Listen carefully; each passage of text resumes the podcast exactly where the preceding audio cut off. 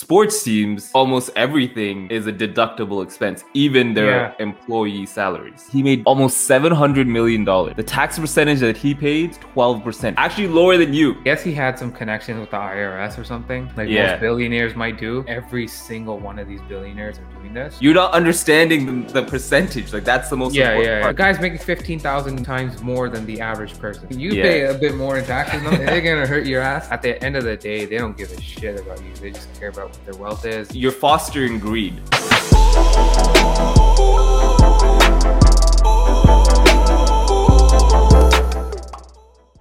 Welcome back to another episode of the Generation Hustle Podcast, a show that explores the world of business, entrepreneurship, and culture, all centered around the millennial. I'm your co-host Sherson, alongside my good friend Amin, and this week we're exploring the business of sports.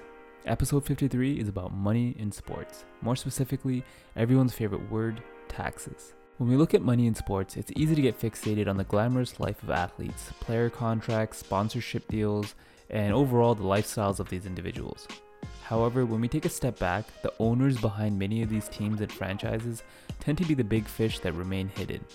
So, this episode will uncover some of the secrets employed by these owners, and we'll use details from the analysis performed by a ProPublica article titled The Billionaire Playbook How Sports Owners Use Their Teams to Avoid Millions in Taxes. So, let's get right into it. Another little fun, little shocking truth episode here. Uh, just- Just to uh, depress us even more, right? Or just Yeah. educate us even more, however you want to see it. But Yeah, um, yeah. yeah, man, it's an interesting topic today. I wanted to ask you uh, a sports analogy or a sports example, right? Obviously, we love our sports teams and we love our owners who are always on the sidelines and cheering along. But here is the situation, man. You're at a basketball game, right? Yeah. Let's say you're at a Lakers Clippers game, and obviously, Hmm. that's the stars are out for that game. Let's say you work as like the popcorn stand person. I don't know, making forty thousand dollars, right? Yeah. And so we have LeBron James in the building from the Lakers. We have Steve Ballmer in the building from the Clippers owner. Uh, you know, we have all the celebrities in the building. Who do you think out of that list is paying the highest tax rate? Well, I know the answer now, but I, I think the normal average person would say the highest player on the court, a paid player on the court, which is likely LeBron, right? Right. So right. people probably think he pays like 50% of his uh, salary in taxes. Right, right. Like a crazy number like that, right? And when you actually break it down, just as an example, in 2018, LeBron James reported an income tax rate of 35.9%. It's pretty pretty damn Yeah. high. So you, let's say you were working that night as a, as a concession stand person making $40,000, the you're paying about a percentage rate of 14.1%. That's your tax rate when you Yeah. break it down. Now, like you said, Steve Ballmer, dude, this is actually an actual figure. I, I I don't know the year that this was for. I believe this was for 2018, but he made almost 700 million dollars. That was his Yeah. income. The tax percentage that he paid was 12 percent. Actually, lower than you, or like Yeah. actually lower than the concession yeah. stand person. Yeah, the average person pays about what 20 to 30% uh, taxes of, on their income and stuff like that. So like, you know, it just like begins to show you like Yeah, how little the elite actually pay in taxes based off of the income streams that they have and the types of income streams that they have, right? And you just mentioned like LeBron made 124 million dollars uh, in 2018, got taxed 35.9 Um, the Ballmer made 656 million, and he got taxed 78 million, which obviously is a large amount, but proportionally it's only 12 percent. And it's Yeah. just like, dude, like, okay, like, what are we doing here? Like, employees and stuff paying 30, 40 percent tax. Well, it doesn't in America, but like in Canada, 30 to 40 percent of our income in taxes, like struggling and these That's like huge elites. chunk. Yeah, yeah, these elites are just like jamming. You know, it's just like 10% taxes, 12% taxes, whatever it is. Such a low amount compared to, you know, the guy's making 15,000 times more than the average person. exactly. Yeah. Exactly. And that's the issue, right? And like, obviously, I want to get into the specifics of how he pulled this off. But like, just on a side note, how do you feel about people who don't mind this issue? They'll look at that 78 million that he paid and be like, "Oh, look at that. He paid like almost 100 million in taxes. Why are you complaining?" It's like Yeah. you're not understanding the, like the percentage. Like that's the most Yeah, important yeah, yeah. Proportion. Yeah, exactly. Proportionally, he's not paying his fair due. Um, I Exactly. would say, right? So, uh, whenever we get into this whole topic of like elites paying taxes, uh, then the other side says, "Oh, they create jobs, they do this, they do that." uh, at the end of the day, they don't give a shit about you. They just care about what their wealth is and how much money they're making and how they can save money. Like same thing with the corporations, as large corporations, they don't give a fuck about paying taxes and helping out the U.S. economy Zero. or whatever. They only give a shit about their uh, shareholders, right? So that's why they have all these little tax loopholes in like the Caribbean countries and Ireland and stuff like that. They exist for a reason. They don't give a crap about what they're doing for the U.S. economy. Like Amazon pays zero dollars in tax essentially, and Right. they're what? a- I think they're nearly almost a trillion dollar company. I think they Um, pass and then they just keep going up and yeah, down. yeah, right? yeah. like, so it's like near that point, and it's just like, what the fuck, dude? And they Yeah. basically just use all their losses and other structures and ways to uh, thing, and then coincidingly, all these elites do the same thing. the Caymans or something like that. Like Yeah. you can understand it's a tax sheltered situation that they're doing. Uh, but I feel like now that people are kind of catching on to these things and it's becoming more mainstream news, they're like, we need to figure out a more complex way of doing Yeah. this. And so this is kind of brings us to the sports teams, right? So Steve Ballmer is, is probably the best example here because he was the most recent.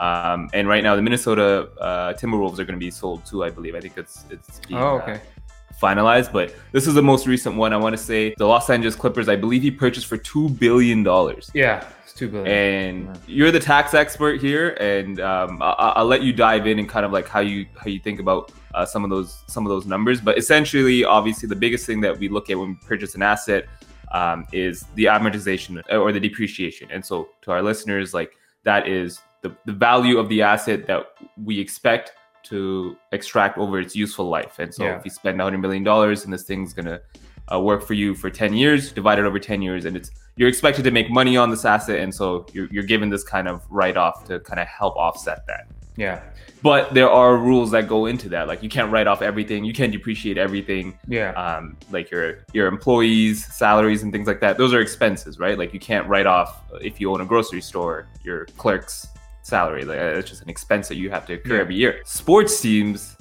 make it so that literally almost everything is a deductible expense, even their Yeah. employee salaries. yeah. And in this case, yeah. that would be the athlete. How do you feel about being able to write off all these player athlete salaries, which is their employees? Yeah, yeah. So essentially, how it works is the owner who's going to be purchasing the asset, which is a team. There's multiple assets within the team, right? So how it's structured is like they're purchasing the business, and the business gets to deduct like the salaries and all that stuff. So it's not saying the uh, individual billionaire is deducting the salaries off of his Right. own tax return. It's like the business income as a which gets added onto his income, and they Right. purchase it at the sale price, which is typically higher. And what uh, the U.S. tax system is set up to do is it allows them to amortize those specific assets over a specific useful life. Um, Right. And in this case, a lot of them, you know, just amortize a lot of their stuff within the first few years. Uh, like Steve Ballmer, for example, nearly like mo- majority of his income got like eliminated. I think it was 140 million dollars of what he's used uh, over like Right. the last four or five years in terms of using those assets and amortizing them and reducing his income. So like the Clippers specifically, they had 700 million dollars in losses from 2014 to 2018. From that vantage point, obviously Ballmer is going to use that at, to his advantage just because they're losing money. But on top of that, he gets to amortize even more, right? That's an additional thing that he gets to, you know, kind of uh, reduce his taxes by. So a lot of individuals, like such as ourselves, we, we can't really do that because we don't really have those type of assets. Yeah. Uh, but when you say, for example, purchase like a property and or other like tangible asset, we we we do have those kind of specific uh, vehicles available to us. Um, Right. Like you can you can take the depreciation on your car, you can take the depreciation on your house in certain areas and certain things. But I guess the U.S. tax system set in a way where obviously ultimately favors the elites. And so basically, the whole crux of this thing came back like in the 1940s is when they structured these first this whole low design of adding depreciation to this whole sports buying thing. So the guy's name was Bill Veeck, and I guess he had some connections with the IRS or something, like Yeah. most billionaires might do. And basically, he lobbied them in a way where, you know, originally it was you know your traditional business. It's like revenue minus expenses.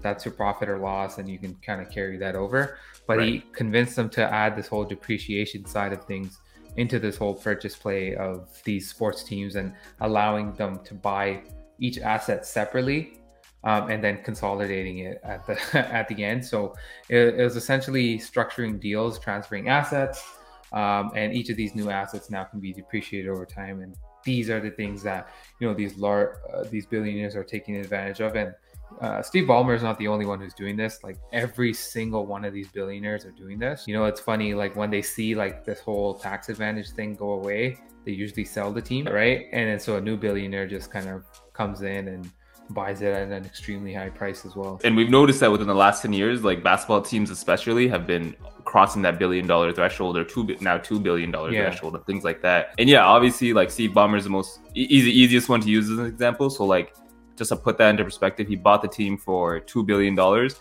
and he was essentially able to amortize up to 1.8 billion yeah. over the next like that's your everything that you spent, right? Like and you're able to utilize that. And yeah, to, to his point, he's not doing anything legal, uh, illegal. Sorry, uh, yeah. the tax system is, is, set up that way. It, it, was really interesting in this article we were looking up. They mentioned uh, Paul Beeston, who was the president of the Toronto Blue Jays. He's actually president of the Major League Baseball team at or, or league at various times. But once they the IRS allowed this, his quote was under GAAP principles, I can turn a $4 million profit into a $2 million loss, and I can get every national accounting firm to agree with me. Yeah. And I think that's like that's such a damning statement. Like that's like a slap in the face to be like, I can do this and it's legal. Yeah, yeah, and that's that's why when when we talk about um, you know making money, um, that's why a lot of individuals, smart individuals, get into business um, and or consulting per se, right? Because you're your own owner, but there's so many tax advantages.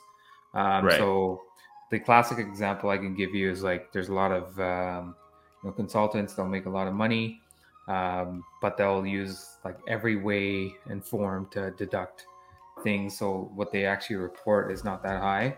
Right. Um, and you basically do not pay much in taxes. You basically carry, like, say, let's say the guy made 100K. Somehow, some way, he has seventy thousand dollars in expenses or whatever. He's paying. Yeah. He's paying taxes on 30K, right? Right. Which is like next year nothing. Um, like maybe he'll pay like 10K taxes or whatever, but he keeps right. 90k. Um, so that's a significant amount. Whereas an employee, the average employee is making 100k in Canada per se, you're gonna probably be taxed at like 30%, like around right. there, 30 to 35%, I would say. And so like now you're looking at maybe what you're netting 70k, right? Yeah. 70 to 65k is what you're netting. Right. Like right. it's a huge, huge difference in terms of tax. When we think about like future and stuff like that, I think uh, you know more people are trying to be more inclined towards the business for self kind of thing.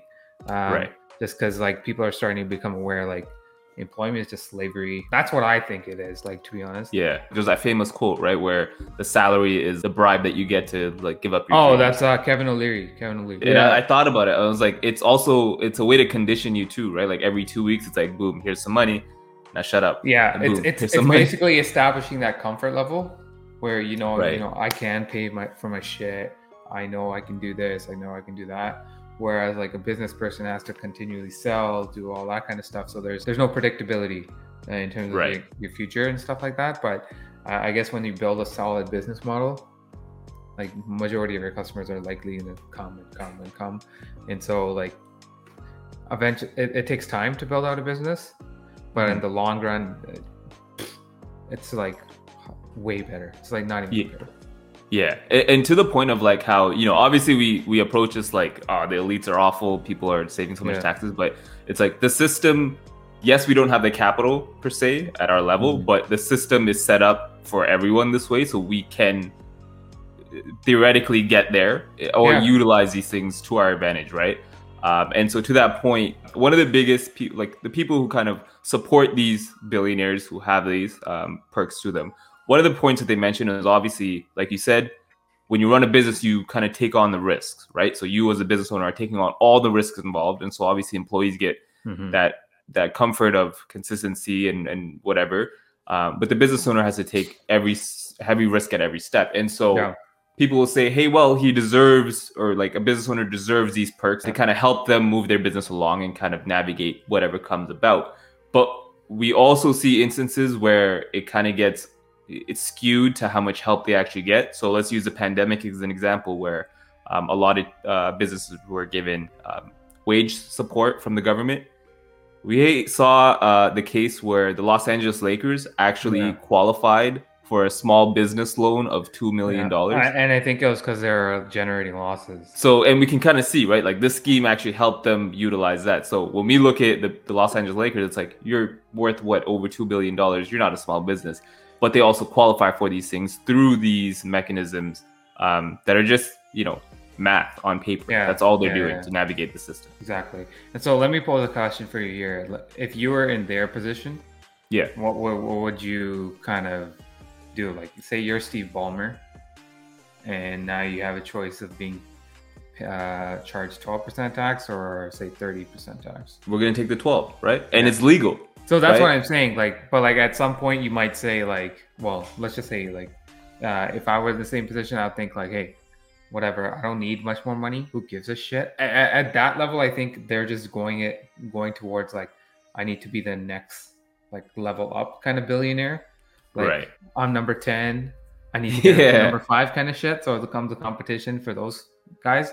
But I guess like when we're talking about like say, you know, regular individuals, I think uh, saving as much tax and avoiding much tax as you can is smart. It's it's the way to go. Uh, and maybe at those elite levels, it's not really as important because, goddamn, like, uh, what are you gonna do with like four hundred million dollars anyways, bro? Right.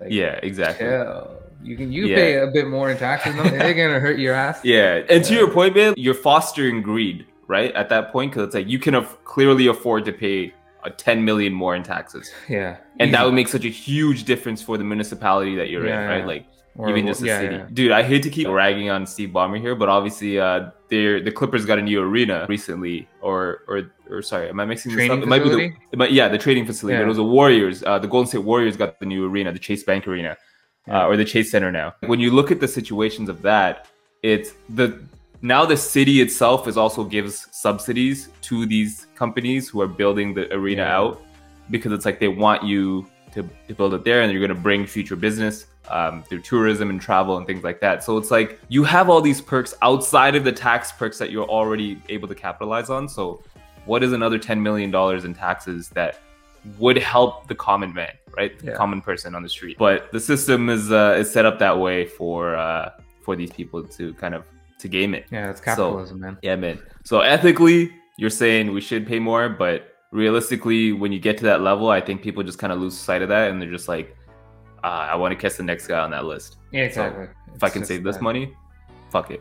Yeah, it's a human ego thing. Exactly. Politicians are bought by elites. They make all the policies, and they all favor them. It's never gonna end. It's just you. You gotta get yourself out of that cycle. Right. And that's when you'll start seeing the advantages yourself. Like, oh shit, I don't Yeah. have to pay fucking taxes. Yeah.